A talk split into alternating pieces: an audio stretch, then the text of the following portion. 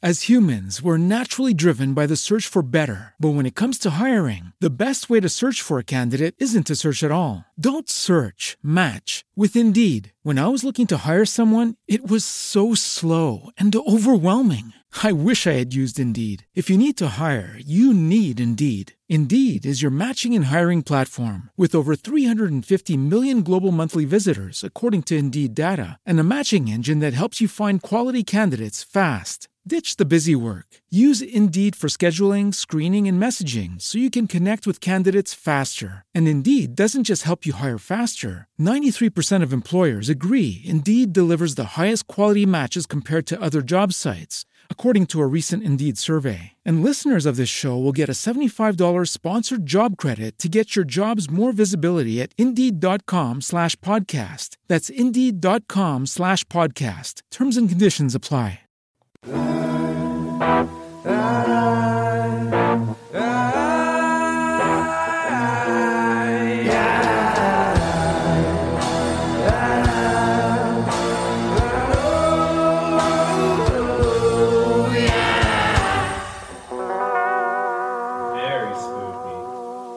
Hello. Hello, it's October. October. Spooky. This is Two Girls, One Ghost. Two girls, one ghost. And we are your ghostesses. That's Corinne. Hello. And I'm Sabrina. And we have some exciting news. Yes, we do. How timely. Our Very. favorite month of the year. And so we have something exciting and spooky to share with you. We've been cooking it up for quite a while with our friends at Spotify. and truly, Corinne and I are on our way to becoming full time podcasters because That's our, we're manifesting it, baby. We're pushing it out into the world. Give it to us, please. give it to us. But we are going to be hosting a new little, I don't know, show, spooky show called Campfire Stories. And it will be on Green Room. Yes. So if you don't know what Green Room is, this is different than a normal podcast. So we pre record these that you're listening to now, and that is a podcast. But on Green Room, this is interactive. So it's literally going to be a mm-hmm. live show every other week. You're going to be invited to join us, like literally talk to us live Yes. and tell us your ghost stories so that we can talk about it together. So we will be going live every other week for an hour on Tuesday evenings, starting on the best week of the year. It's Halloween, week, Halloween week, whatever you want to say, whatever you want to call it. And we are going to do a spooky late night special Halloween week launch on Tuesday, October 26th at 11 p.m. Eastern, 8 p.m. Pacific. And after that, in November, we'll move to Tuesdays at 8 p.m. Eastern, 5 p.m. Pacific. It's going to be a Halloweeny hootenanny. We can't wait to hear all of your spooky stories and just have a great old time. Yeah, this is for all of those people out there that have been like, "Oh, I've been meaning to write you forever. I've been meaning to to jot down this story," or you just haven't really put much thought into the ones that you've experienced because mm-hmm. you never planned to email us. Maybe this is your time to get it together and join us. You know what I'm excited for? But I feel like there's so many times when we're recording and it's just you and I in our lonesomes, mm-hmm. in our own little homes, where we're like, oh, what's that word? Or what's that show? Or what's that thing? And we just don't get an answer until after we're done recording, or our listeners email us and they're like, how did you not know this? They will be there. You guys can be there and scream at us nicely, please. there will be a moderator who, like, you know, gives the, don't- mic- the mic, mic and hands the metaphorical others. mic to others. But I'm so excited. It's gonna be so much fun. I know. And I mean, I think one of the things that happens so much in the encounters episodes and even at the end of our regular mm-hmm. episodes that we do when we read the listener emails is we speculate so much and sometimes we have follow-up questions that would if we got the answer, it would change Yeah. the course of what we believe this story to be about or this entity or spirit's purpose. And I mm-hmm. feel like we're going to get some of that extra added context that we miss. Yes. And we also, you know, we're brainstorming fun ideas of how to get everyone else involved. Like, we'd love if any of our listeners are mediums and want to come on and do readings or read tarot cards for us and just have this really cool forum of interactive space where we can just like get to know you guys and hang out. Okay, so call to action download Green Room, get familiar, and get ready for more quality time with Corinne and I. Yes. So excited. So excited. So follow us at Campfire Stories on Green Room. If you follow us, you'll get notified that we're going live. So in case you forget. Well, speaking of ghost stories, I don't actually have a ghost story for you, but remember last week I was saying how I was going to a stay in a haunted hotel for a wedding? And then you sent me a spooky photo and then went radio silent for the rest of the weekend. Yeah, I remember that. I didn't even remember that. Well, in my defense, I was trying to participate in a wedding with a broken foot. So I had some That's some fair. other things. I could barely carry my own cell phone. but nothing happened to me. I didn't experience anything crazy. I stayed at Eagle Mountain Resort in Jackson, New Hampshire. It is freaking beautiful. It's only 20 minutes mm-hmm. from where my dad grew up. So I was like, oh my gosh. I just felt like very sentimental about the whole thing. And it was, I didn't want to leave. I was like, this just smells better up here. Like everything's better. Beautiful. And this hotel is like old, but it has a lot of charm. Like it kind of smells not like an inn, but kind of like old wood, if that makes sense. Like Mm. old woodwork. It's not quite thrift store, antique store, but like old mahogany and rugs, maybe. Ooh. Something like that. Anyway, I Googled what happened there, what the Mhm. paranormal activity was, because to my knowledge, and I was known as the ghost girl at this wedding. Everywhere in our lives. no one experienced anything Oh, because I didn't experience it. And I don't think other people were sober enough to recognize if they experienced Okay. But the hauntings apparently at Eagle Mountain Resort in Jackson, New Hampshire are that there's a little boy who's seen and that there's a woman in a red dress who's seen. Or it just hmm. said woman in red, so I assumed it was a red dress. And I saw one anecdote posted by someone on a review who said that her family was staying there and she was in a separate room than her brother. And in the morning, he was really mad at her and he was like, Why did you go in my room in the middle of the night? Just stand at the end of the bed over me. And she was like, Oh my God, I never left my room. So presumably it was that woman in red. Ooh, that is very unsettling. Yes. Wow. Although Brian claims that the reason he couldn't wake me was because I was just really, really tired and had a few drinks. But mind you, I wasn't drunk. But the second night, I fell asleep in all of my clothes. Like just, it was like lights out, like like a light switch happened. Like the I'm second you get home, light- you're asleep. Yeah. Yes. The second I like sat on the bed, like in my coat from like the bonfire. But I'm not saying this is paranormal. It could have just been like extreme exhaustion. But normally I'm a light sleeper. And he said he like really shook me and he could not wake me up, which I was like, did you check to make sure I was breathing? Like, what was like something having a, a medical emergency? But I've convinced myself that I was temporarily possessed by that woman. Oh, by a sleeping ghost. Yes. they just wanted to feel what it felt like to be in a body again. But they didn't have- know how to move me around. Mm, mm-hmm. Interesting. That's my theory. Or maybe I was just I think you were probably had a just few tired. white wines and was Yeah. tired of lugging around my Yes. broken foot in this heavy boot. Yes. Long days make for sleepy nights. You know, I am glad that that is, I don't acknowledge that as a ghost experience. Sorry, Corinne. But I know. I'm just trying to spin it into one because I want. I kind of But I am- one there. no, it's so easy to say after the fact, but I know you and you do not, you would not. Not in my room, but like you know, late night. We're coming back from all the festivities. We turn the corner, and at the end of the hall, I see the woman turning a corner. You know, like she's far away Mm. from me. That sort of experience. You should have just taken a bunch of pictures walking through the hotel. That is maybe my favorite activity is just finding a haunted hotel and like wandering the halls. Mm, And mhm. and also trying every not hotel room door, but like you know like random you closets. are the haunting. People are going to be like, my handle kept jiggling. it jiggled at 1 a.m. no one was in the hallway. I would never try to get into someone's actual room, but like their hotels have tons of closets or like conference rooms and things like that that I like to try to like get into and see what's up in there. When I was at the You're S- an urban explorer. I am. somewhat of a trespasser. no, okay. To be fair, the one time I'm thinking of is when I was staying at the Stanley Hotel in Estes Mhm. Park, and we only people who were staying in the hotel were allowed to like go up, wander the upstairs and stuff. And so we did, and there was this like closet, and I opened it, and there was like a full someone had been sleeping in there. Really?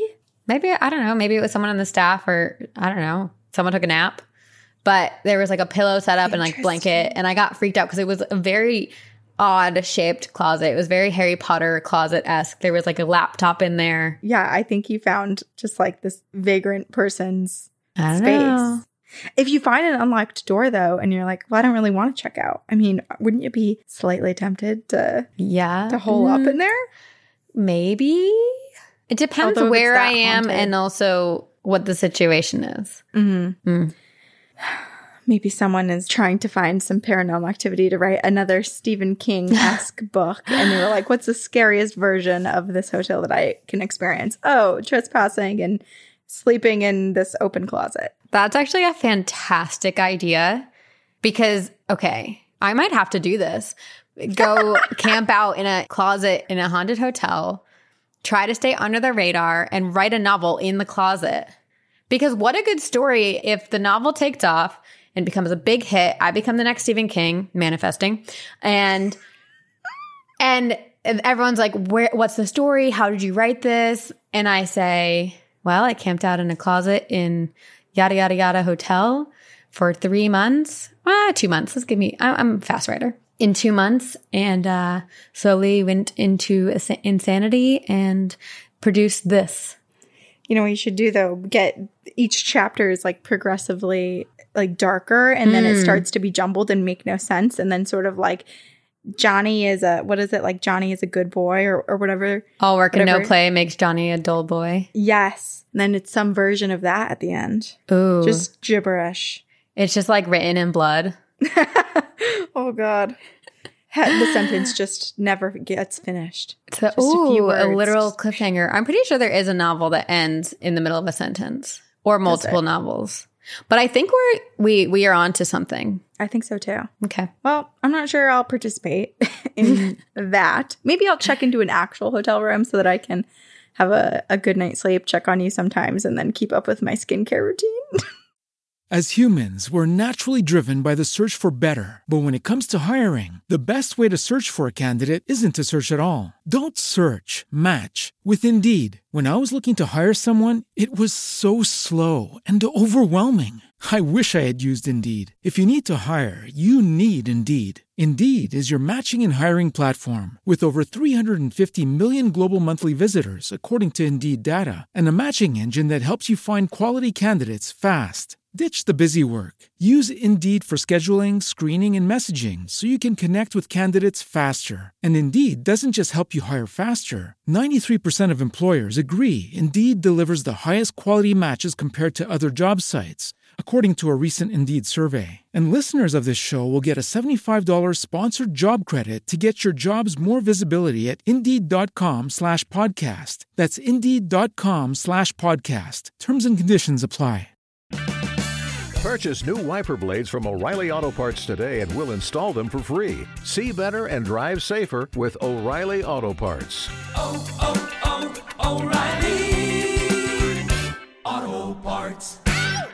I'm really excited for this topic because I feel like we have not done it in so long. I and know. it is very applicable to the times, as in spookiness. And I just feel like it's kind of our origin story almost. kinda. Yeah. Like we came out of haunted houses. That's which true. is We are products of haunted houses. Yes, we are. Exactly, which is what brought us into the paranormal. And it's the classic ghost story that people tell. And so we, Mhm. we like to revisit it from time and time again. Yes. And you're first. I am. Alrighty. A beautiful 28 room mansion sits on the corner of the street in Nob Hill district of San Francisco. 28 bedrooms. 20, well, 28 room. 28 room. Okay, So not as if specific that's- bedrooms. If, as if but that's I any live worse. with two rooms. Three if you count the bathroom. so yes, this is a lot. The house was once a place reminiscent of Willy Wonka. At least I picture it that way because the owner, William Westerfeld, was a German born confectioner and he owned many bakeries in the area. And so I just picture that the streets are surrounding his home and surrounding the bakery smelled of these like sweet pastries and candy creations. And I hope he has like a glass elevator that goes every direction. Oh gosh, don't you? And then a bunch of Oompa Loompas who are taking you on a journey through a Chocolate River. Yes. but probably not. 28 room mansion maybe doesn't give enough room for all of the Willy Wonka extraordinary That's true. things. However, I'm sure it smelled great. I'm sure there were plenty of baked goods all in candy always in his place, or maybe him and his suit smelled of that after he went to work. But Westerfeld, he wanted to build this house in Nob Hill in San Francisco. So he hired this local architect to construct this mansion in 1889. And this included an adjoining rose garden and a carriage house. It was just What? exquisite. And the mansion cost him a whopping nine thousand nine hundred and eighty-five dollars. Oh, Which I was no. like, what the heck is that in today's money? And that's only a quarter of a million dollars. Which even though, which is, it's just wild because like, inflation, baby. A quarter, Yeah. a quarter of a million dollars for this home is what he would have paid. But today in real life, it's worth over a million dollars, Ugh. like millions. So he got a steal, obviously. Seriously. I wish I existed back then. Yes, me well, too. Debatable. Well, Pros and cons. Yeah, I think for purchasing real estate, yes. For anything else, no. Anything else, no. All right, let's create a show about time travel, but it's two DIY housemakers who time travel back in time just to build their properties.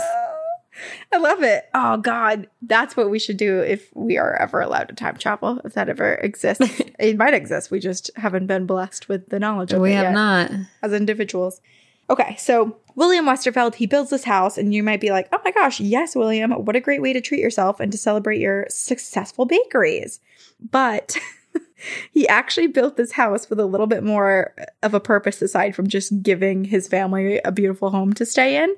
He was a little bit spiteful and he wanted to one up his brother, who also had a very large home in the same Nob Hill district. Oh. So he built this huge mansion, but then to make it even better than his brother's, he also built this tower on top of his Gothic mansion that you could walk up to.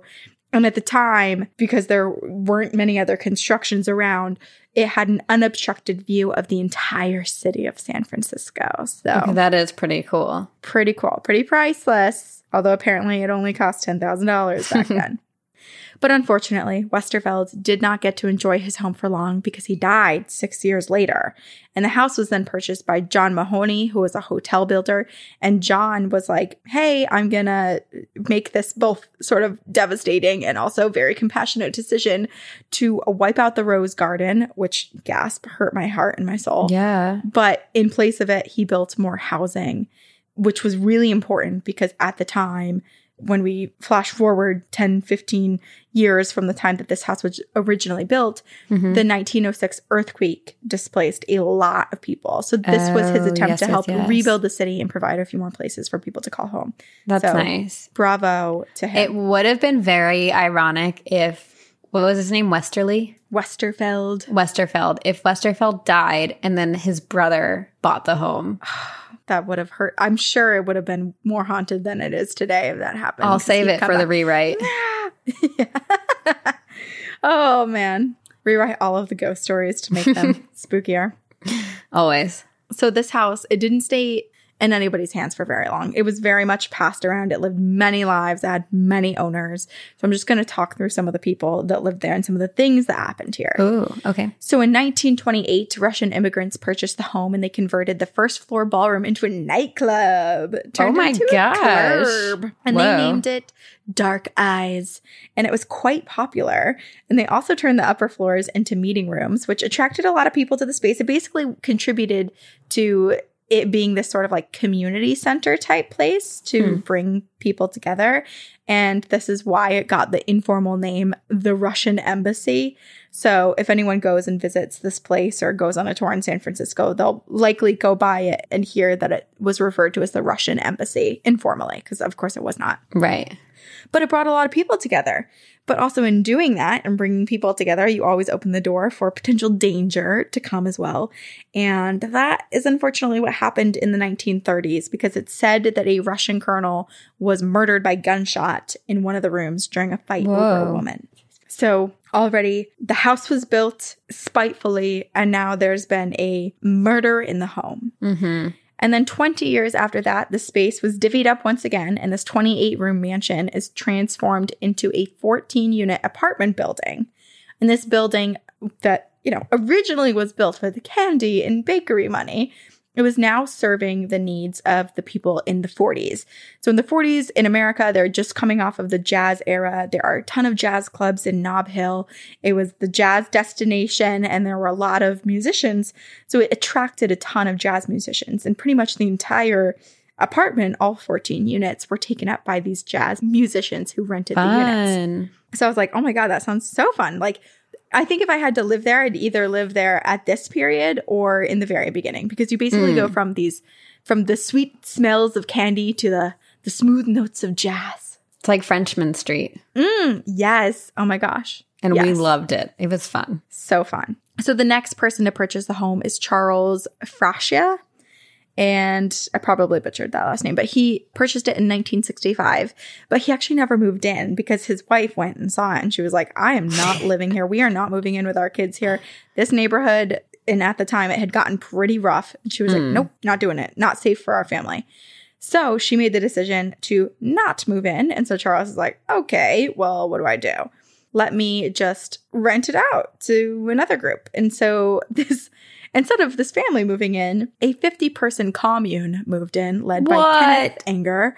And he filmed some really dark movies in his lifetime. And some of the short films that he made were actually filmed at the William Westerfeld house and all included themes of Satanism and the occult. One of the movies was called Invocation of My Demon Brother, and it was filmed on site, and it included a cameo by the Church of Satan founder, Anton LaVey. And the satanic carvings shown in the movie in the stairwell are still on the stairs today. And they also carved out this giant pentagram on the top floor. Though, when they've been asked about it, the men claim that it was already there when they moved in, though I think that's doubtful. yeah. But they also held seances in the bathroom. They removed the ceiling of the tower, the tippy top tower that overlooked San Francisco. They removed the ceiling so that they could aid entities into entering their space and call demons down into the home. And not only did they open themselves up to darker energies, but also extraterrestrials because many UFO sightings were reported to come from this house at that time. So I'm not saying that they were abducted or aliens entered the home, but they removed the roof, spent a lot of time looking up, and I think they saw some UFOs. so they were calling for demons, but got aliens. Unless they are they one and the same. Yeah, unless they're one and the same, we don't know. Okay, so not only is the Church of Satan involved with this guy and this cult at this time, but also Bobby Beausoleil is also there. And if you don't recognize his name, he is a murderer and he was part of the Charles Manson family. And he was Oh. originally asked to come and compose a soundtrack for another movie called Lucifer Rising. Whoa. And he and the director, they got into a disagreement.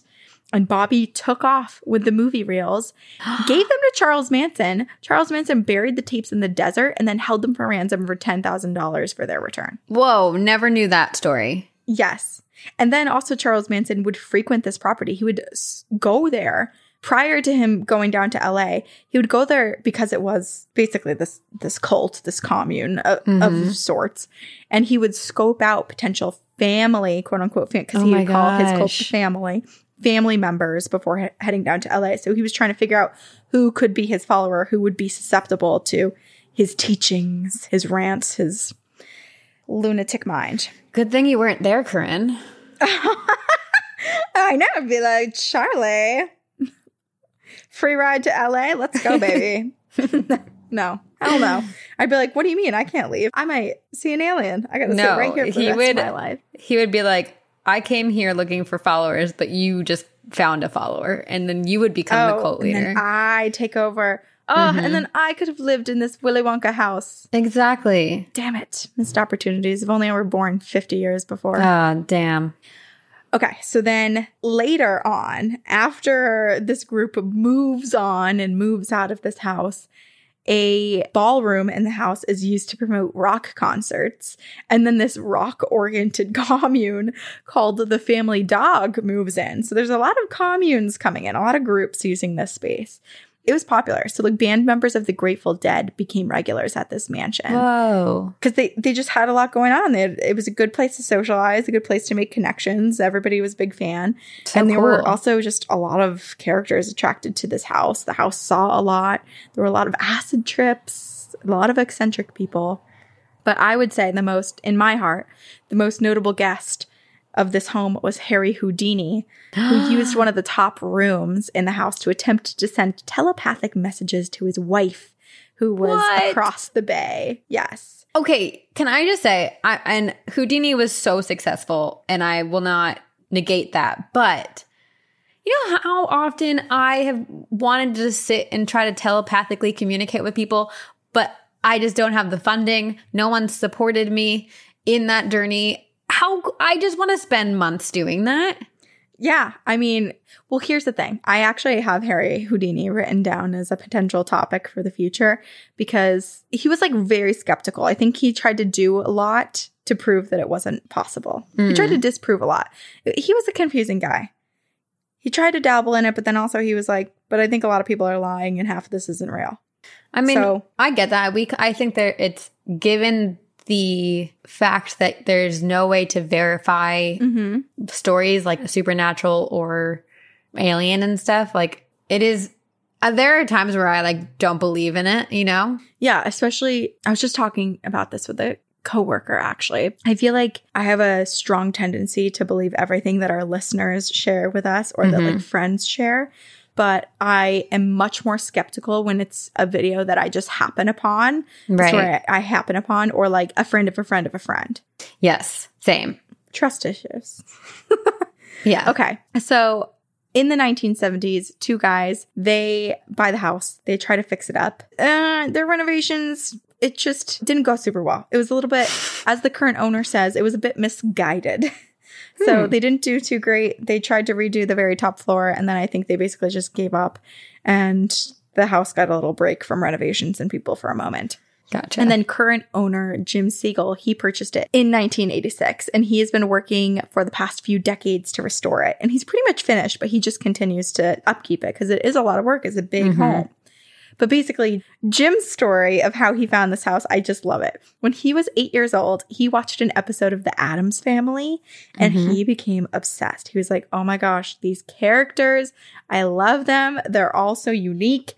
And he also was just super obsessed with the Gothic Victorian house that they lived in. He thought it was beautiful. And this was when he was eight years old. So he was just like the Addams family house, the Addams family house. oh my gosh. And then when he's 16 years old, he and his family drive by in the car, drive by the Westerfeld house. And this is the first time he ever sees it. So he looks up at it and it's this Gothic mansion. And he goes, Oh my God, this is the Addams family house. oh my gosh. And so he realized that this was basically the closest he was going to get to living in his favorite TV show's home. And he just like needed to have it. Whoa. So then flash forward. So this was when he was 16. Flash forward a few more years. He is on an acid trip and he sees himself owning this home. And he sees in his trip exactly the path that he must take to pursue to get this home and prepare for this home.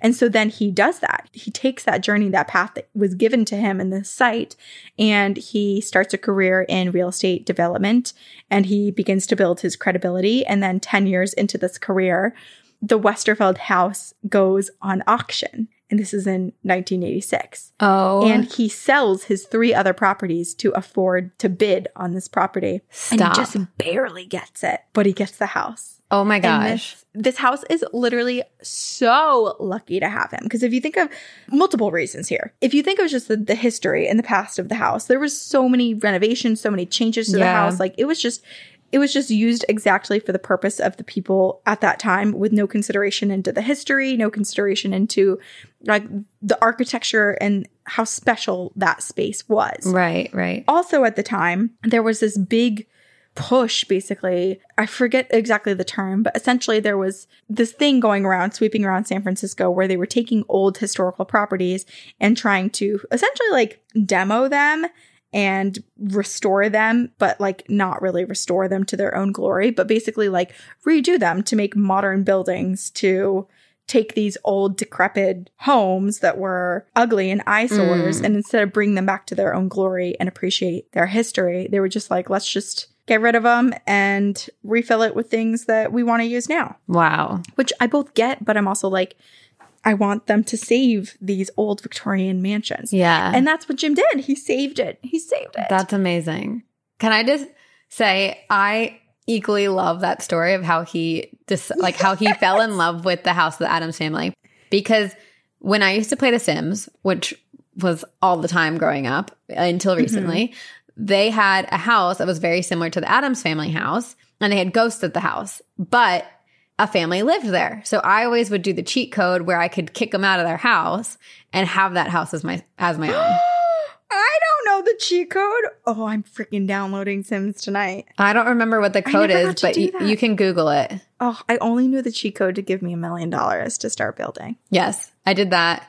I also you, there's also the cheat genius. code for like you don't have to take care of the person at all, make them go to the bathroom or anything. E- Their needs are all satisfied always, which oh, I is the didn't know best. I would just let mine die. Yeah. they pee their pants, start smelling. Yeah, put them in the pool, take away the Yeah. ladder. you know, the classic. Start a fire, take away the door. Oh, that's so mean. you didn't just let them die; you killed them. I actively murdered my Sims. You're admitting to a crime, A virtual crime. A virtual. oh, I just had What? a horrible thought. what? You know how everybody's like, this is all just uh Like we are a simulation? Yes. What if we unknowingly what if the Sims is like people the people in the Sims think it's actually their true reality and And I'm this awful them. person murdering these people. They're like, where'd the ladder go? Oh my gosh, I'm gonna download Sims. I'm gonna give everybody such good lives and I'm also gonna get into that haunted house.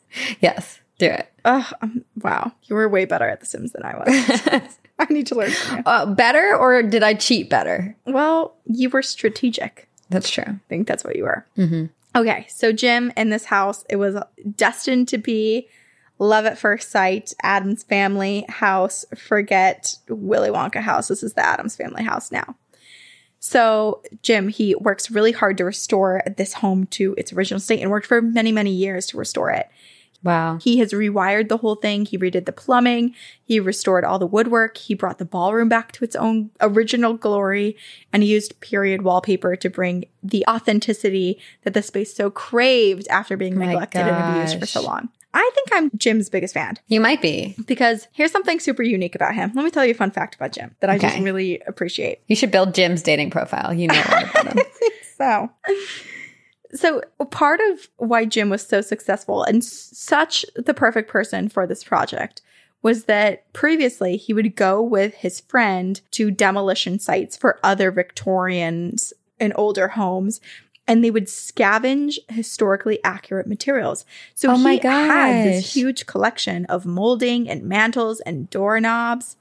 Ah, the doorknobs. yeah. Oh, I think I would want to just collect doorknobs now. Now that I'm thinking of it, I'm going to start doing that because that's like Should we start going to beautiful. old Victorian home demolitions and scavenge things? Yes, I think Let's so. share a storage unit. The one challenge we'll have here is that his friend who did this with him worked for a company that did these demolitions. So he was permitted to be on site. Okay, well, one of our listeners has to have some connection too. Help us out. Yeah. Get us these doorknobs and crown molding and fireplace mantles. Oh, I want that. Yes. Okay, so the right guy for the job, super great. You love him. Yes, I love him. so, Jim, when he moves in, he is obviously thinking about some of the previous tenants who came before him. And it was widely believed that the home was used for seances and satanic rituals. And given that short period of time where there were communes and acid trips and rock music and Mhm. horror movies and people that were not so fond of murderers being in the home, it's quite possible that all of those things happened. Absolutely. And so Jim was like, "Mm, hell no to this bad energy. And so on his very first day of owning the home, he asks the local Buddhist monks to come and bless the house on the very first day. And so they move about the space. They're chanting, they have incense going, and they're going from room to room, from the bottom floor all the way up to the top floor, up to the tower, and they open the windows and they ask essentially that all spirits are at peace with the world and encourage them to essentially leave if they're Yeah. if they're not. Fair. So he's like, okay, this feels good. Like paranormal is all the bad paranormal's out. Energy in here is good. Thank you, monks. I can now Mhm. start on restoring this house. However, there was still a bit of paranormal activity to occur now and again. Jim hasn't actually seen any spirits himself. However, he has had one experience in the house. He said that one night he was watching TV in bed and his bed began to violently shake. And he was like, oh my gosh, there's an earthquake. It's San Francisco. They're on a Yeah. fault line. He was like, oh, earthquake. But then he notices that everything else around him in the room is not shaking. And he's like, oh, well, that's strange. And then he feels someone get into bed with him and realizes that he's not experiencing an earthquake or any old creaking settling of a house. He's experiencing the paranormal. Oh, get into bed with him. Get into bed with him, and I, and he was awake. It wasn't like he was asleep Yeah. and like opening his eyes. He was watching TV. He was actively awake Part time. of me wonders if that's a kid just because, like, you know how kids like shake you awake in the middle of the night if they need something? Interesting. Yeah, I don't know. I don't know. I feel like there's so many bed shaking stories, and I've experienced it. Yeah, you've had too. Yeah. to the point where like it just I don't know. It just it could be anything. Yeah. feels a little sinister. Unless maybe there's just a spirit who doesn't know how to rein in their energy, and they just like unknowingly sh- vibrate Yeah. things around them as they move around. Maybe. But then that makes me think that they're under my bed. Which is scary. Very. Okay, so Jim experiences that one paranormal occurrence, and mostly he doesn't really notice anything after that. Mm-hmm. But to this day, odd things do occur that other people experience. There are other tenants, there's obviously visitors of the home, people coming in, and there are these unexplained noises. There's knocking. Some people have even Hmm. seen ghostly figures. And other people who've stayed over have said that they have these really dark and disturbing nightmares, and Ooh. that there's this general feeling of not being alone. And another thing that was noted in a few articles was that some people say the scariest thing about the house is how some people's behavior changes when entering the home. That there's some sort of violent energy that takes hold and gains influence over these people. Oh. And it oh. leads them to these dark places to practice these dark practices or leading them into addiction. And so the causation of this, I feel like, is up for debate because it's like, are those people somehow drawn into the space or does the space create them? right. Like, what came first here? But of course, Ghost Adventures, our boy Zach Bagans, he visited the house and they picked up some strange noises, some physical forms, some cold drafts. They saw some shit, As I do. as they do. And Jim didn't know what they had actually found in his house until six months later when he watched the show when it aired. And when he watched it, he was like, What? And he grabbed a bunch of sage and he goes from room to room, copying essentially what the monks did. He goes from room to room all the way up to the tower, opens the windows, and encourages all the energies and the spirits to be at peace with To the leave. world. You know what's so funny, and I didn't think about it until this very second, is shows like Ghost Adventures and Zach and these guys come in and their only purpose is basically to aggravate the spirits so they catch them on camera for good television and then they Right. leave the home they leave the place in this like distressed state of being there's no like hey your place Mm-hmm. is haunted let's try to help the spirits cross over or let's do something good it's like no let's make your future living space even more tense and spiritually active Right. They open up the chapter and they never close it. they never close it No. wow But Jim was smart. And six months later, he was like, Oh, I see all these things that are happening. And like other people had been mentioning, other tenants had kind of mentioned some things. So he took care of it, cleansed the space, and it hasn't been too active since. But residents of the home say activity tends to happen in waves, which I thought was interesting because that's how my childhood home is. It's like, you know, we could have six months of absolutely nothing Right. and then three weeks of nonstop activity. right So, if you're heading by the William Westerfeld house in the Nob Hill neighborhood of San Francisco, you may just get lucky enough to catch my favorite person on earth, Jim, on the stairs, who's very excited when he's outside, when people go by, to talk about the history of this home and the experiences people have had in it. And to Jim, he has said that the scariest thing about the house was the modern furniture that was once in it, none of which exists oh, anymore. Oh, that's funny So I believe that perhaps his love of the space and his dedication to this home will be the thing that heals the house. Wow that's a beautiful sentiment Yeah, well, now Jim should invite us to the house because I gave him high praise, and I love him. yeah, that was the only reason someone should invite you over.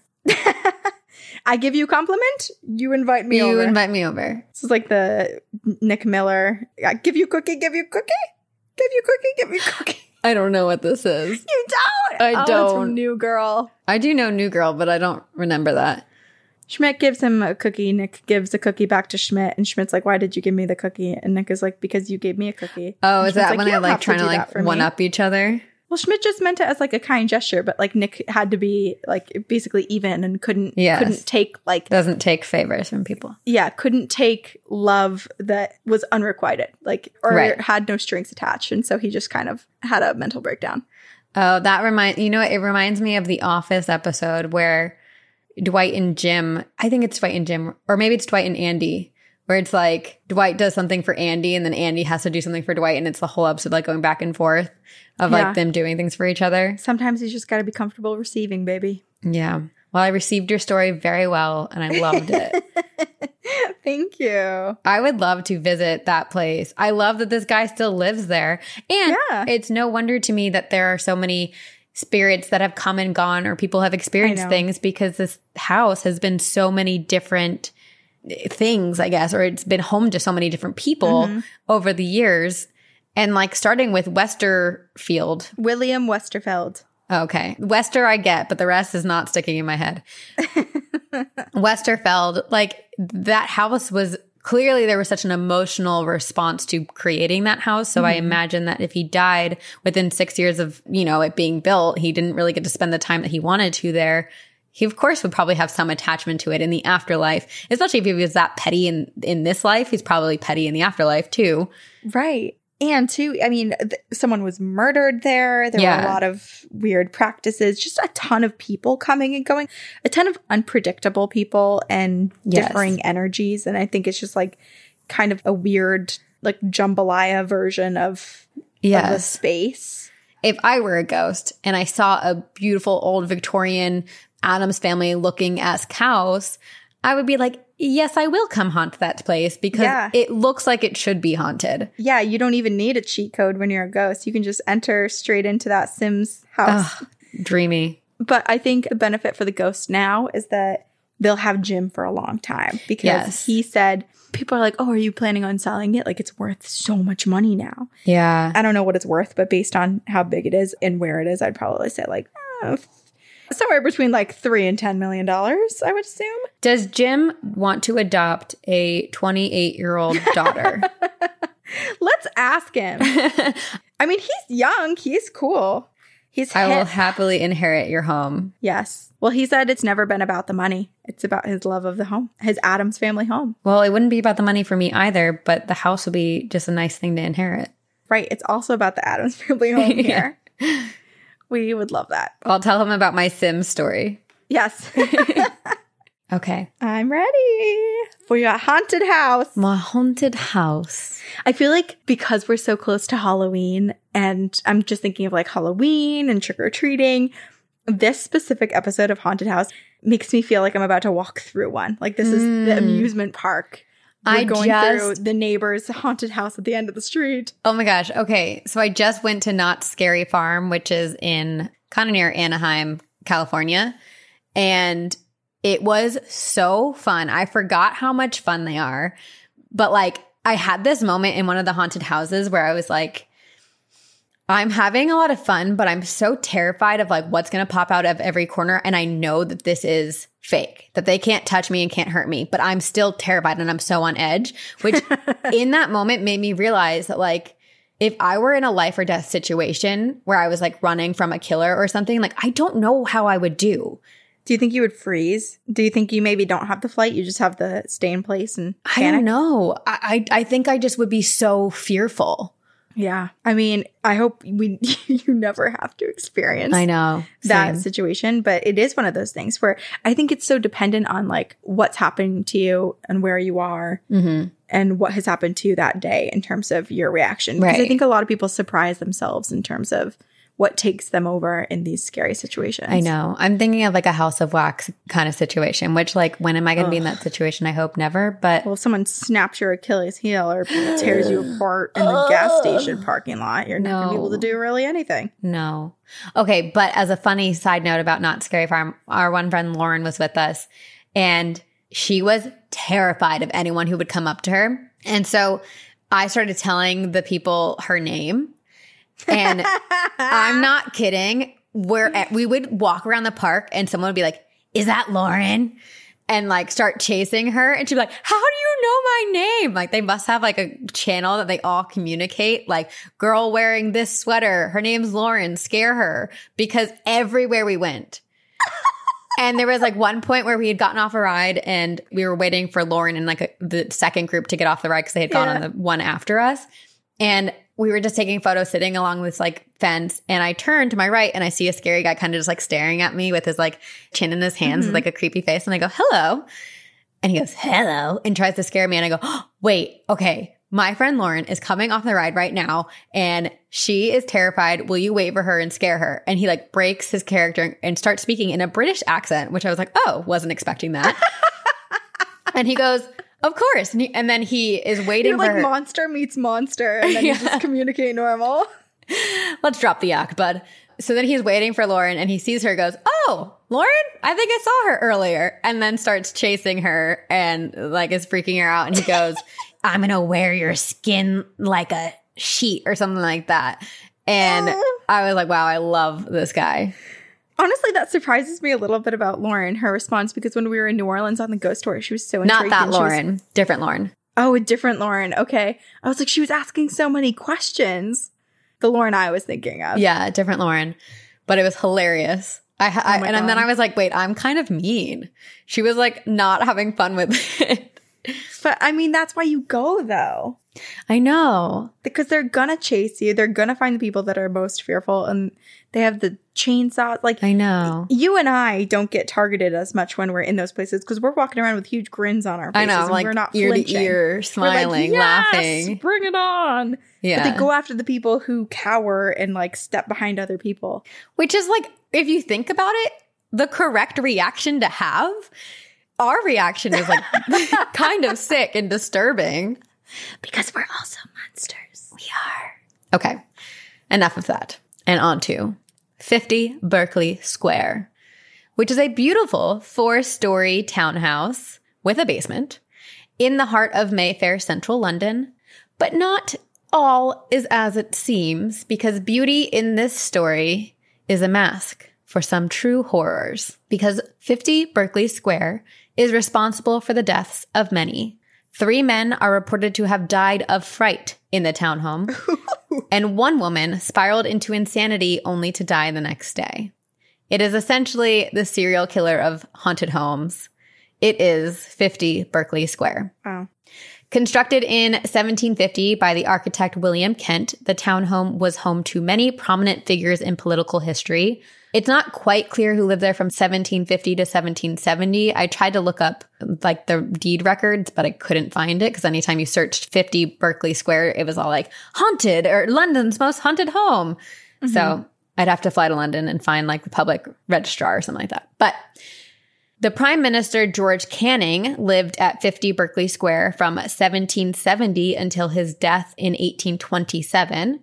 Oddly enough, though, George Canning was the shortest serving prime minister in history because he only served for five months, a total of 119 days before catching pneumonia and succumbing to death.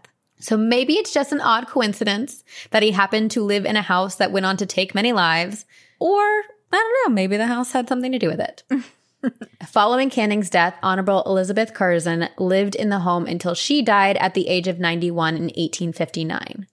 And then in 1859, a man by the name of Thomas Myers purchased 50 Berkeley Square, and he was set to be wed and bought the home as a gift for his future wife. He basically, before they got married, he decorated the home, got it ready for the two of them to live happily ever after, post nuptials. He like picked out all this furniture that he thought his future wife would really like, and he put so much thought into it and was truly so excited. But unfortunately, he never got his happily ever after because just before the wedding, his soon to be wife broke off the engagement and broke Thomas's heart in doing so. So poor Thomas, having spent all this money on this home, has no choice and no wife and moves into the home and is surrounded by these constant reminders of what could have been. I mean, he put so much thought and time into this home.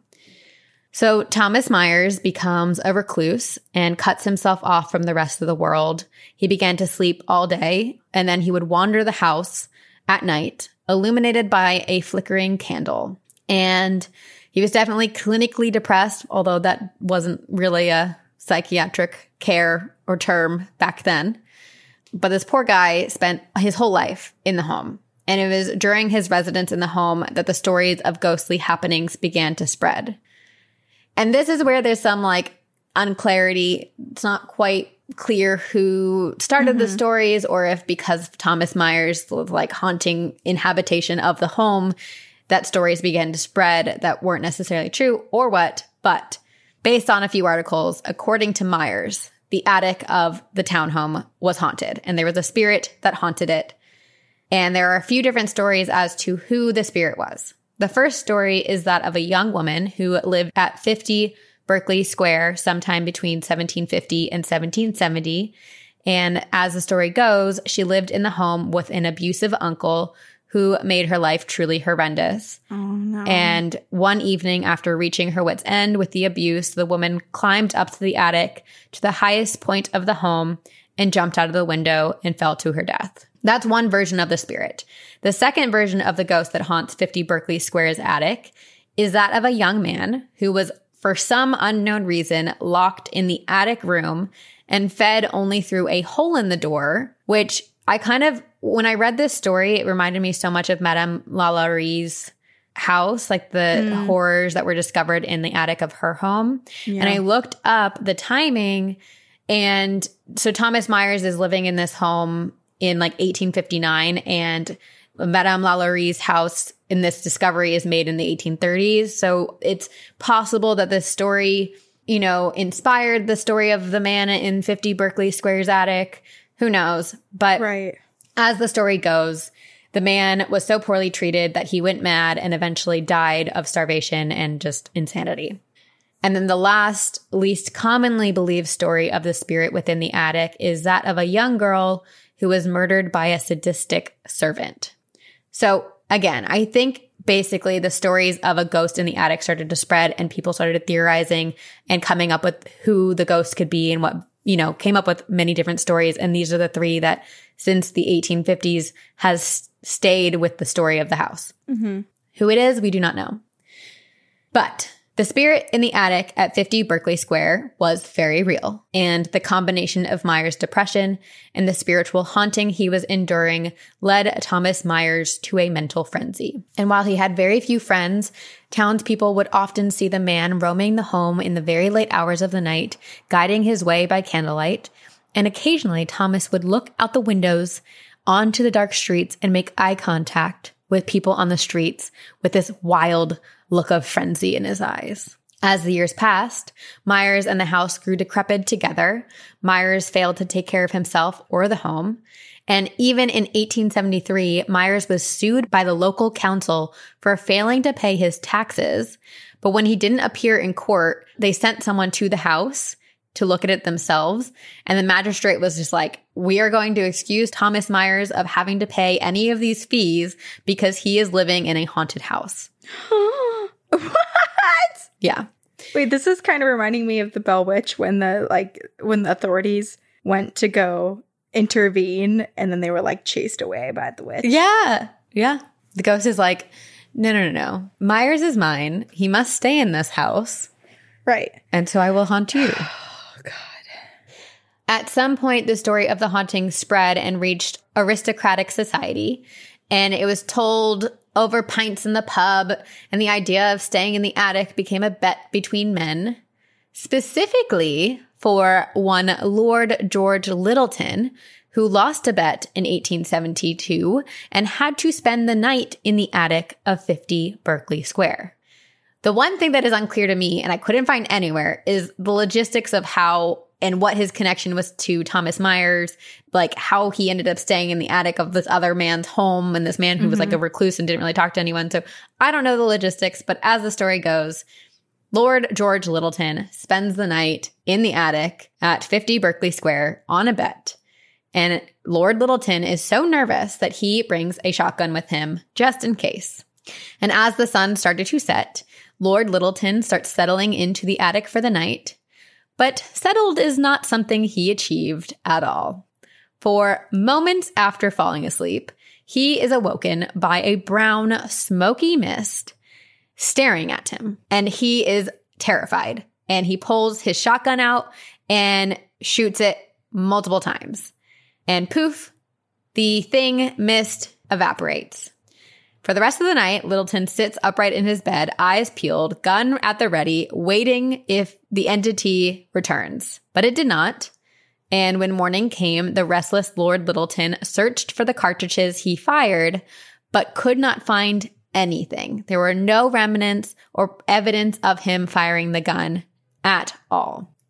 Where did they go? No one knows. Some like to rag him that he was just dreaming and he had a nightmare and it never actually happened.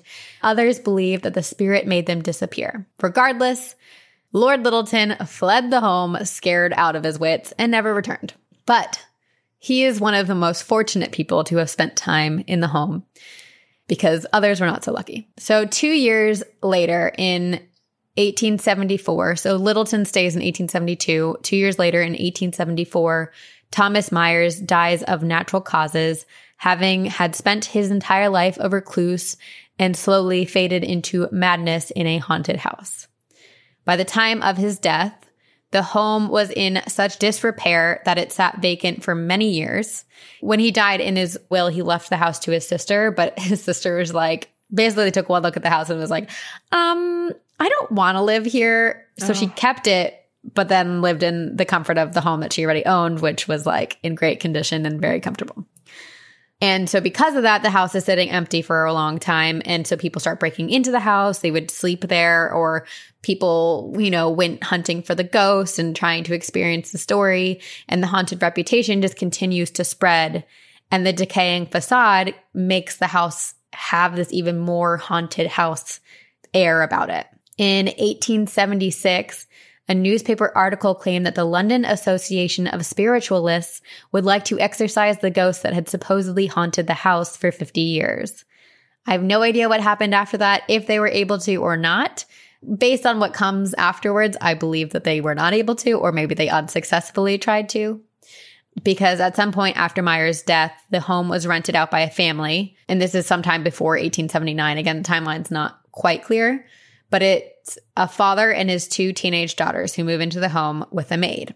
Immediately, the family starts complaining of a musty smell, which they said was reminiscent of animals kept in cages at the zoo which doesn't come as a surprise to me given that the house was not taken care of and left empty for many years. I feel like that's like a must smell that would kind of grow in the home when mm-hmm. it's empty. So, one weekend, one of the daughter's fiancés, Captain Kentfield, was set to visit the home, and in preparation for his arrival, the maid goes up to the attic to prepare the room for him. She goes up, doo doo doo, doing what she usually does, Doo-doo-doo. do to do. But moments after she steps into the attic, the entire house is filled with the echo of a blood curdling scream. The family rushes to the attic, terrified for the maid, fearful of what had happened, and they find the maid collapsed on the floor, muttering to herself, Don't let it touch me. Don't let it touch me. Don't let it touch me. And she was in a state of perplexed shock that she would never come out of. After minutes of trying to get any type of response from the maid aside from don't let it touch me, they call for medical assistance and she continues to mutter to herself and was eventually brought to a mental asylum where she tragically died the next day. And no one knew what she had seen to cause such a fright or what it that she was afraid of touching her was. So even though the family experiences this tragic experience, Captain Kentfield arrives the next day as planned. And even after hearing the tragic story of the maid's death, he decides he will still stay the night in the attic room. So as night came, Captain Kentfield ascended the stairs, led by candlelight, and settled in for the night. Not 30 minutes had passed before the girls and her father heard terrible screams coming from the attic. As they went to investigate, the screams went silent and bang, a gunshot goes off. They sprint to the attic and were horrified to find Captain Kentfield dead on the floor, his face twisted in horror. Oh, my god. Oh ooh, the twisted in horror. What is that? It's it's a what is Like an open gape, gaping mouth. Yes, what's that movie that that happened? Is it The Ring where they're found in their mouths like their faces are all twisted? I don't know. Ugh. I feel like that's a common thing in horror movies. So, what happened to this family after the two tragic deaths that occurred in their home is not clear, but the home once again became abandoned. And in 1887, two sailors from HMS Penelope broke into the home to stay the night, but only one came out alive. The other had tripped and fallen to their death as they were trying to flee an angry apparition. As the story goes, told by the surviving sailor, the two men were going to go to bed when they were startled by the sounds of footsteps coming up the stairs to where they had set their beds up in the attic. When the door creaked open, they came face to face with an apparition with a huge gaping mouth. It was shapeless and began to erratically slither around the room, chasing the men. The surviving sailor claimed it was the spirit of Thomas Myers and he was furious. This surviving sailor, when this happened, fled down the stairs to the front of the home to exit onto the street, while his comrade had backed up towards the window of the attic. The man that made it outside ran for help, and when he returned with a police officer, they found the attic window had been smashed and the other sailor's body had been flung out of it, his body now laying deceased on the pavement below. Heck? This doesn't sound like this sounds like a creature. Well, the gaping mouth reminds me of the Captain Kentfield who had died just previously. Right. And then also like I don't know, spirits show up in weird shapes like I guess I that's know. true, but like, are these people being flung out of the windows and attacked, or are they fleeing so aggressively that these are the injuries that? it could have been fleeing aggressively. The only thing is that we don't know because no one was there to witness it. Right. So, at an unspecific time later, a nobleman apparently wanted to disprove the hauntings at 50 Berkeley Square and decided to spend the night in the attic room.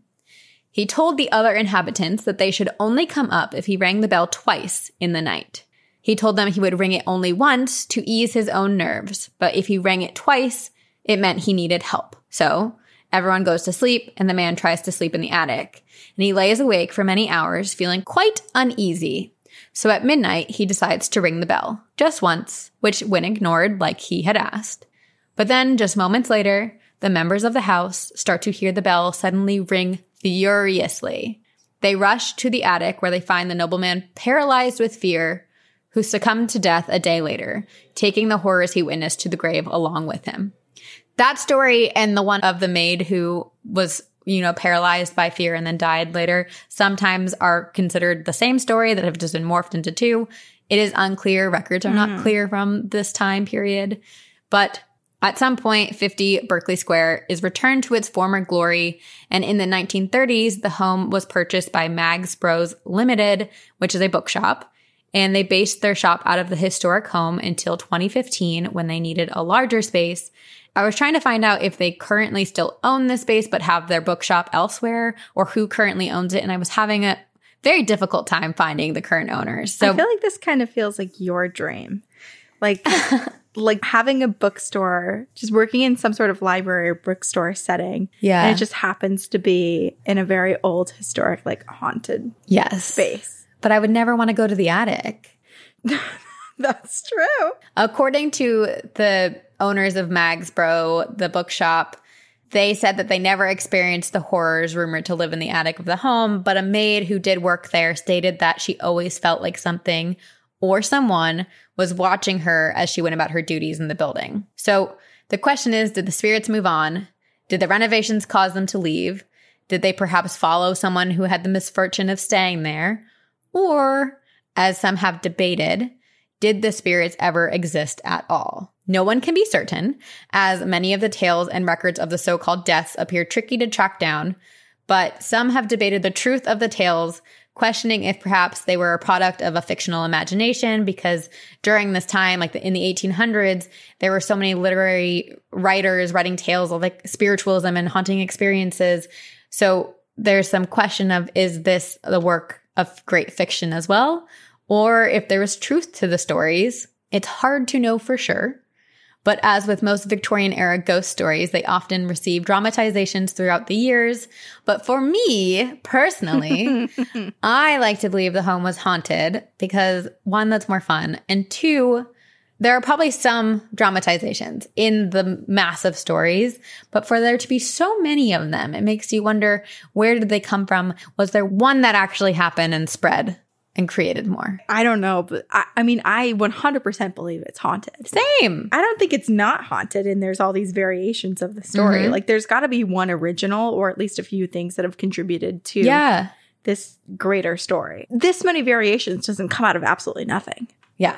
I just can't get past the like creature and also the black mass. It, that I can entirely vision it because it sounds so similar to what remember my mom was describing the like black cloud that was Oh, going through her room that one time when she first saw the ghost dog 'cause the ghost dog was running from it scared. And it reminded me of that. And I'm just like, I feel like I empathize with the guy who was shooting at the cloud because it's like, Yeah. what do you do? It's the only thing you can think of. You're like, okay, well, in my physical space right now, this is what I would do if there was a big grizzly bear coming at me. So, like, this is what I'm going to try to do. But what is your defense? Like, it's so freaking terrifying when you don't There know no how to protect yourself. Yeah. Right. And then did that anger it? And like, is this thing? So if we talk about the creature that kind of presented itself, the spirit that presented Yeah. itself with like the twisted face and the slithering Gaping body, mouth. Yeah. it's making me wonder if it's kind of like a Stranger Things scenario where it's that big blob that collects the different Ew. expressions or movements or or whatever of those Oh that my it killed, gosh. and it uses those things to shock and scare. Isn't that victims. kind of the concept of the creeper from Waverly Hills? It collects souls. Well, it collects the souls, yes, but I think it. I don't think it takes on its those souls' personalities or movements. I think it is. Hmm. It's its own crawling on the walls sort of.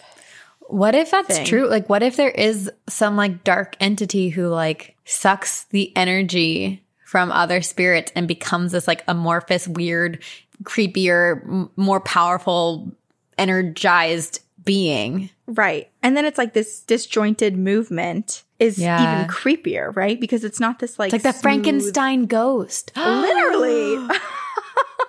oh my gosh. it's actually, you know what this is reminding me of? Is in Men in Black when the alien comes down and wears the human guy's skin and he's trying to move around in it. And he like can't. Yeah. There's like no Yeah. Control. Like super unnatural. Oh my gosh. Well, okay, okay. So it's like a combination of all the spirits that ever existed or anyone who ever died there becomes part of this like Frankenstein ghost monster.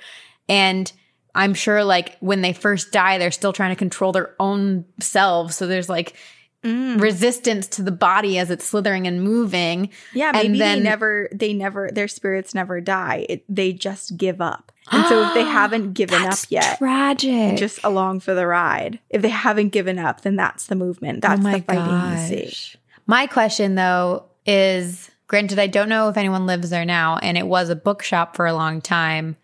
So where did it go if it existed in the form that we're talking about? Because the maid said that may- maybe so many years of being uninhabited made it lose its power and its energy. Mm. And so that's why now it's just like this like lingering feeling of eyes on the back of your neck. Yeah, exactly. It's it's now it's reminding me of like Hocus Pocus. Like you have to light the black flame candle. Like there's there's something that needs to be found. There's like one little trigger that it needs to finally like gain strength again to move about. But until then, it's just this like wrinkled. Wilted and withered. Yes, it's just this little creature. Like I picture the old guy from SpongeBob. I don't even know what he is, but he's just like this little old thing Oh. in a wheelchair. It's like I'm, worm. I'm picturing Voldemort when he's like in the Goblet of Mm, Fire when he's mhm. basically like a sack of bones in a Yes. in a baby blanket. Hi, Leia, tell us your theories, girl. Yeah, that's so spooky. It's pretty messed up. Or maybe This whole the spirit just wanted a bunch of books its whole life, and when it became a bookshop, it stopped haunting because it had all the books to read. Maybe. this makes me want to write a book of our own now. Uh, which we can. Oh my God. Yes. I forgot about that. It's called The Old Woman in SpongeBob. I just looked it up. The weird, people are calling it that weird raisin grandma from SpongeBob. Raisin grandma. yeah, she was scary. Wow. As humans, we're naturally driven by the search for better. But when it comes to hiring, the best way to search for a candidate isn't to search at all. Don't search, match with Indeed. When I was looking to hire someone, it was so slow and overwhelming.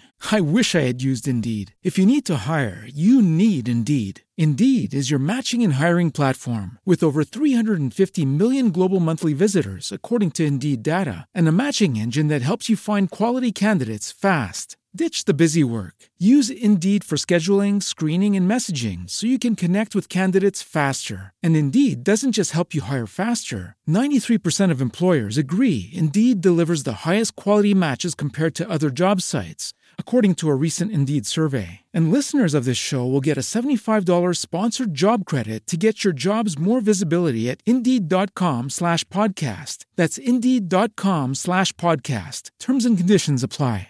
All right. What do you have? Okay, I picked a listener email that I thought had some of the paranormal activity or themes of the William Westerfeld house. Ooh. So I feel like it's a good connection, a good example of these things happening elsewhere in other people's haunted I love it. This is from Ivy. It's called Haunted Stuffed Animal, Premonitions, and More. Hi, ladies. I love your podcast after just discovering it a few weeks ago. I have an hour and a half commute to work, and listening to your podcast has made the drive so much easier and much more interesting. I have a lot of stories, but I'll try to keep them brief. When I lived in one of my childhood homes in Florida, I would see a man standing in between the door and the wall of the bathroom when I walked past it. Also in that home, I would feel my bed shake, and I think my bed even moved to the middle of the room once after previously being What? up against the wall. But I don't know if this is a real memory or maybe just something my eight year old brain made up. But what I do know is that the bed shaking is something that still continues to this day, and I'm 25 now. My husband can't feel it, but he's one of the heaviest sleepers I've ever met. Or what if it's an experience only she can feel? Only she shakes. That's so weird. She thinks it's her bed, but it's actually just shaking her It's just body her from underneath her. Oh, that's even worse. Once I got a little older, I started having incredibly vivid dreams. Dreams where I would wake up and I could feel what had happened to me kissing someone, wind on my face. And later in life, when pregnant with my first child at 21, I had awful, vivid dreams of cutting my own hand off, being kidnapped, etc. Oh, I could feel these things in my dream. And when I would wake up, I would have this residual pain. And I'm not sure if it was as much paranormal as it was just weird, but I thought that I would include it here. However, when I was around 13, I do remember having a very vivid dream of a ghost having sex with me. I woke up and I had this residual pain. So again, I'm not sure if it's just weird or if it is paranormal, but either way, I've never told anyone about it. When I was pregnant last year with my second child, I noticed I started to get more irritated.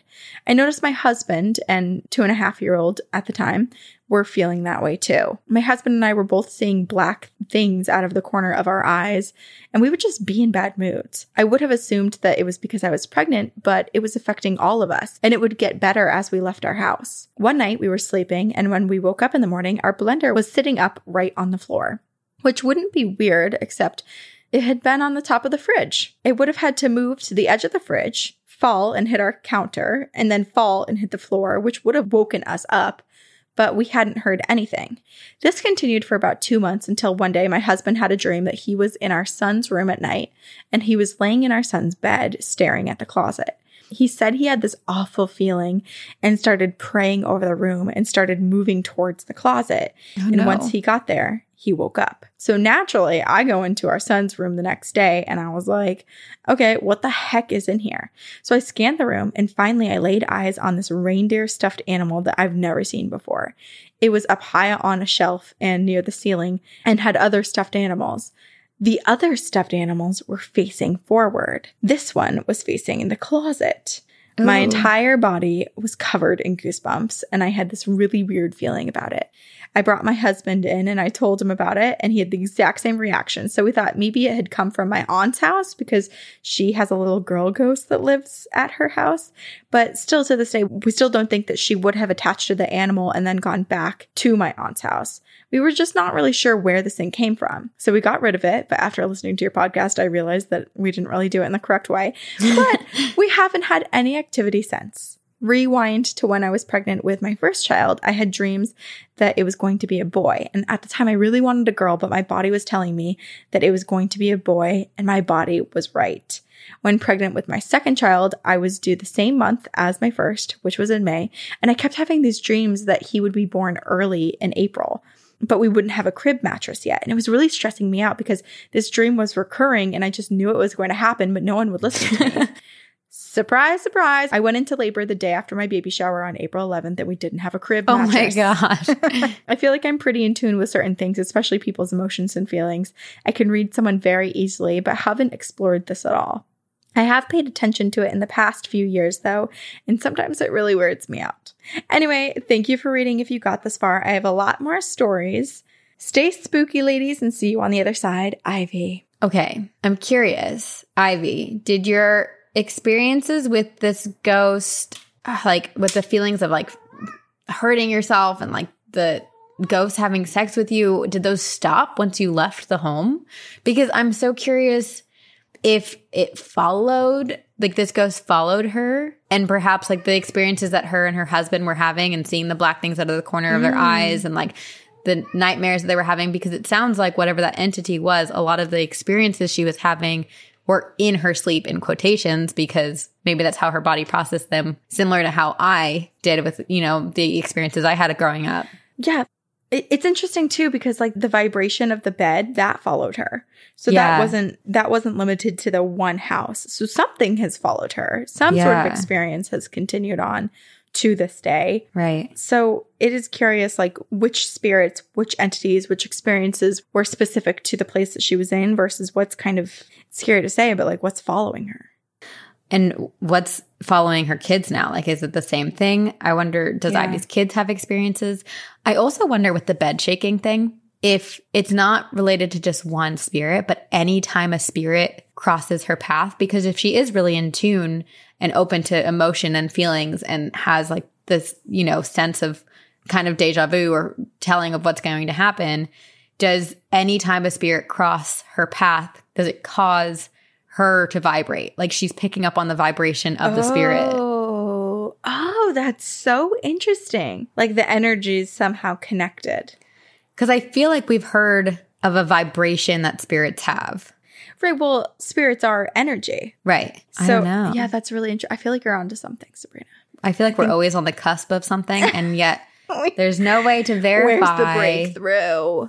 That yeah, that is interesting. I'm also curious about this these stuffed animals because it sounds like there's one reindeer and then there's a bunch of other stuffed animals that are up on this one shelf, and only the reindeer is looking out towards the closet. Did the reindeer move itself? Did it move all the other animals to like look away? Like, what is the movement here? I I still don't know. I would still argue that moving stuffed animals and toys, possessed Yeah, toys, are some of the scariest of paranormal. And not only just moving the toys, this toy literally never existed in their home before. Mm-hmm. Yeah, how did it get there? They don't know. They don't know.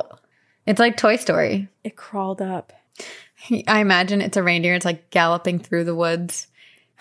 And like someone is down driving down a street and the little kid's in the back seat being like, wait, mommy, what's that? And then like the thing flops over on the side of the road as if it's not moving.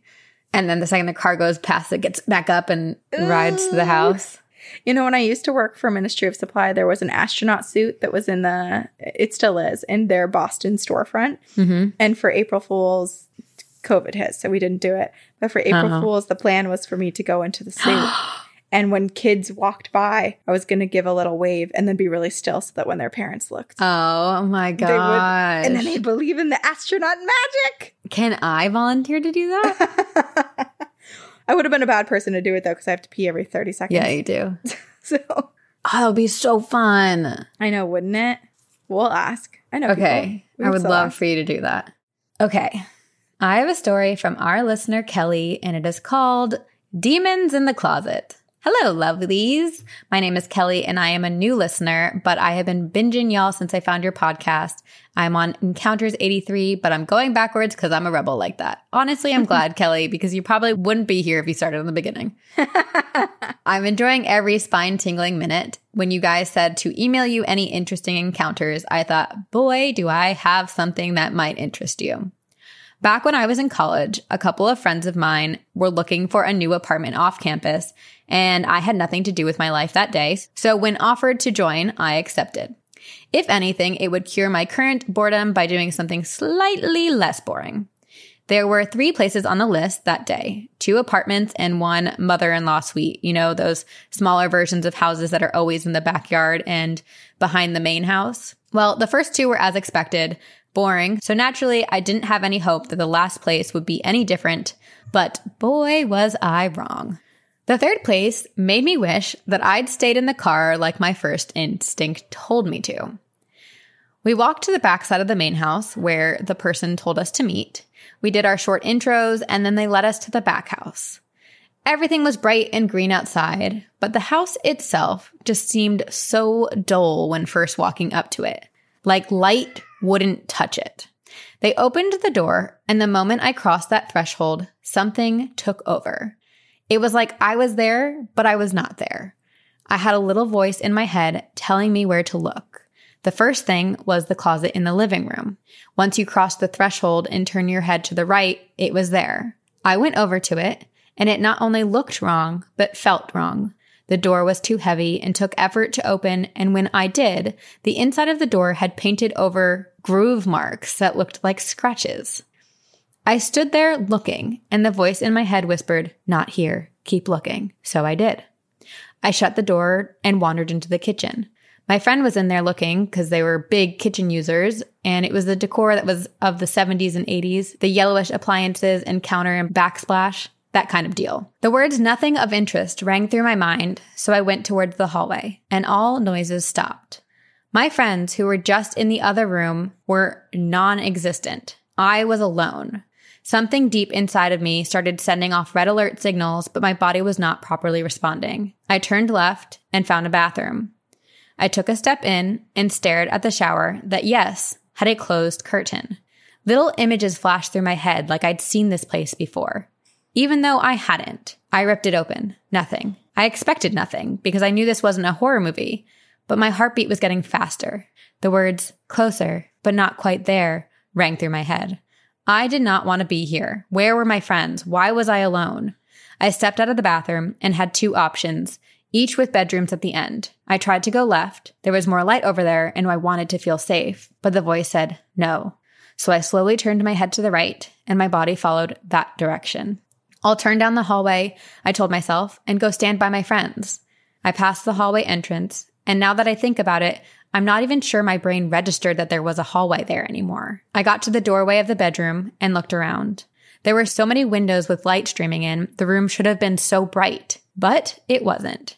There was this dim light about it. Something was off, and I heard the words, You should come into the room. And my feet started moving slowly into the room, and that's when I saw the closet and I became fixated on it.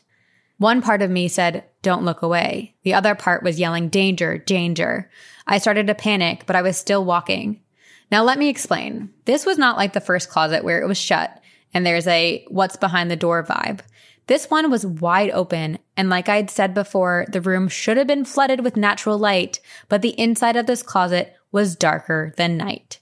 I was less than eight feet away and I couldn't see the back of it because my eyes could not cut through this darkness. I heard, You should come into the closet. And I fought so hard in my mind, I knew that if I went in there, something bad was going to happen. I started to cry, trying to slow down or stop walking altogether. And I was finally able to muster out a no out loud, and something loosened for a second. I was able to take a step back, and then one other, and then another. I backed out of the room without taking my eyes off that mass of darkness and felt the walls for the opening of the hallway that led to where the people, my friends, should be. I found it and slid to the right into the hallway, never taking my eyes off the door. I take one step out of the hallway and almost run into my friend who says, Where were you? I was like, What do you mean? I've been right here. And he says, We've been calling your name for like 10 minutes. You didn't hear us? He looked so confused because I should have easily been able to hear them. And I said, No, I didn't hear anything. My panic was about to show as something inside me realized that I was not safe here from the moment I'd walked in and that dark mass, whatever it was, was pure evil. And if I had gotten caught, I'm not sure what would have happened to me. The person who owned the property was talking with my other friend, and I heard them say, Let's check out the back part of the house where I had just escaped from. And I said, I'm going to wait outside until you guys are done. I've already seen it. And I brushed past and waited outside, hearing something whisper, Wait, as I was about to leave the house. Fuck that, I said to myself, and went almost all the way back to the car, finding a place to stand where only the sun was beating down on me and not a shadow was close enough to touch me. When they came out, one asked me how I liked it, and I told them that if they moved there, I was never going to come over. One of them seemed confused. You didn't like it? I thought it was charming. And I said, have fun with that. You will never see me again. My friend brushed off my response and asked his would be roommate, gonna call him Tim, what do you think, Tim? Tim said, I liked it, but something was just a bit off with that place. It didn't sit right for some reason. And the kitchen was small. It then washed over me that I was the only one who sensed or saw what was in that house. One was completely oblivious, and the other knew something was off but didn't know what. Well, I knew for damn sure. I turned to walk towards the car and reiterated, like I said, if you two move there, I am never coming over. It was nice knowing you while it lasted. On the way back to campus, they were talking about some of the other apartments they'd seen, and I sat in the back quietly looking out the window, trying to shake off the adrenaline and panic still coursing through me. I just needed a nap and to cuddle with my stuffed bunny. Even to this day, there aren't many people I've told this story to. A visceral feeling of fear and dread washes over me when I do, like I'm right back there walking toward that closet. And I have this fear that if I tell it too loudly, it would find me, just waiting behind the next door I open. But I thought it would be okay if I wrote it down and retell it this way and see how I felt after. I'm still sketched out, but it's better than saying it out loud. I'll try again in a few years, or if I've had too much wine and it's close enough to Halloween and I want to scare some peeps, whichever happens first. But, anyways, I hope you all liked my story. Thank you, Kelly. Well, honestly, thank goodness for Kelly picking up on these vibes. Because Yeah. can you imagine if Kelly wasn't there and these people moved in, and then she like every these are her friends. Like every time she's supposed to go over and hang out with them. Yeah. just- and then on top of that, maybe they picked up on weird vibes, or maybe they didn't notice anything at all.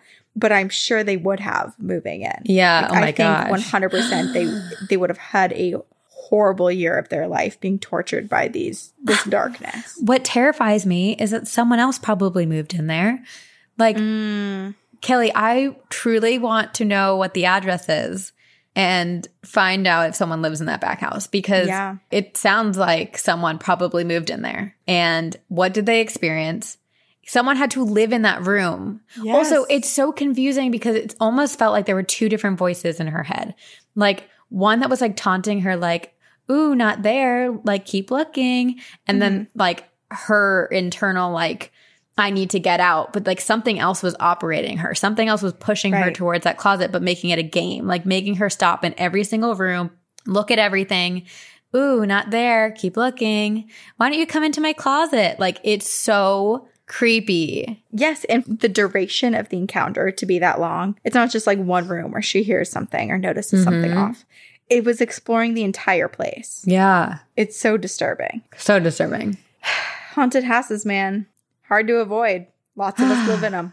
So many of us. I truly, I, when I was trying to find our listener story for this episode, I pulled so many other haunted house stories that I will be reading in encounters coming up Good. Good. I'm glad. because there are so many. Truly. Oh, it's addicting. That's why we're here. We love ghost stories. We love ghost stories. It can be spooky season all the time. I know. Well, it is. We do this every week. That's true. round. We take one week off a year. Yes. So please email us your stories, your haunting encounters, your lovely visits from pets and relatives and, and all the good and all the bad. Send them to us at two girls, one ghost podcast at gmail.com. And download Green Room so you can join us on our Yeah. further spooky adventures. Please do. please do. You can also support us in many ways. You can buy merch. You can rate and review us on iTunes. I would like new iTunes reviews because the most recent one is terrible and mean. It says the most, the award for the most annoying podcast goes to Two Girls, One Ghost. So Oh, someone make me feel good. Well, we won an award at least. That's true. That's into true. that. It's like, what are those awards for like the worst movies? They do it in California, I think. Spirit Awards? No, those are Ugh. good. What are like, God, I what are no the idea. bad movie awards? I don't want to win a bad award. I want people. The Razzie Awards. Okay. Well, We just got a Razzie. if you don't like us, move on. If you do like us, please r- r- read Please. on iTunes. We also have merch. We have social media. We have Patreon. Mhm. Thank you so much to our editor, Aiden Manning, and the whole team at Upfire Digital. We are so grateful for your expertise in making us sound good. And we will see you on the other side. Very spooky. As humans, we're naturally driven by the search for better. But when it comes to hiring, the best way to search for a candidate isn't to search at all. Don't search, match with Indeed. When I was looking to hire someone, it was so slow and overwhelming. I wish I had used Indeed. If you need to hire, you need Indeed. Indeed is your matching and hiring platform with over 350 million global monthly visitors, according to Indeed data, and a matching engine that helps you find quality candidates fast. Ditch the busy work. Use Indeed for scheduling, screening, and messaging so you can connect with candidates faster. And Indeed doesn't just help you hire faster. 93% of employers agree Indeed delivers the highest quality matches compared to other job sites, according to a recent Indeed survey. And listeners of this show will get a $75 sponsored job credit to get your jobs more visibility at Indeed.com slash podcast. That's Indeed.com slash podcast. Terms and conditions apply.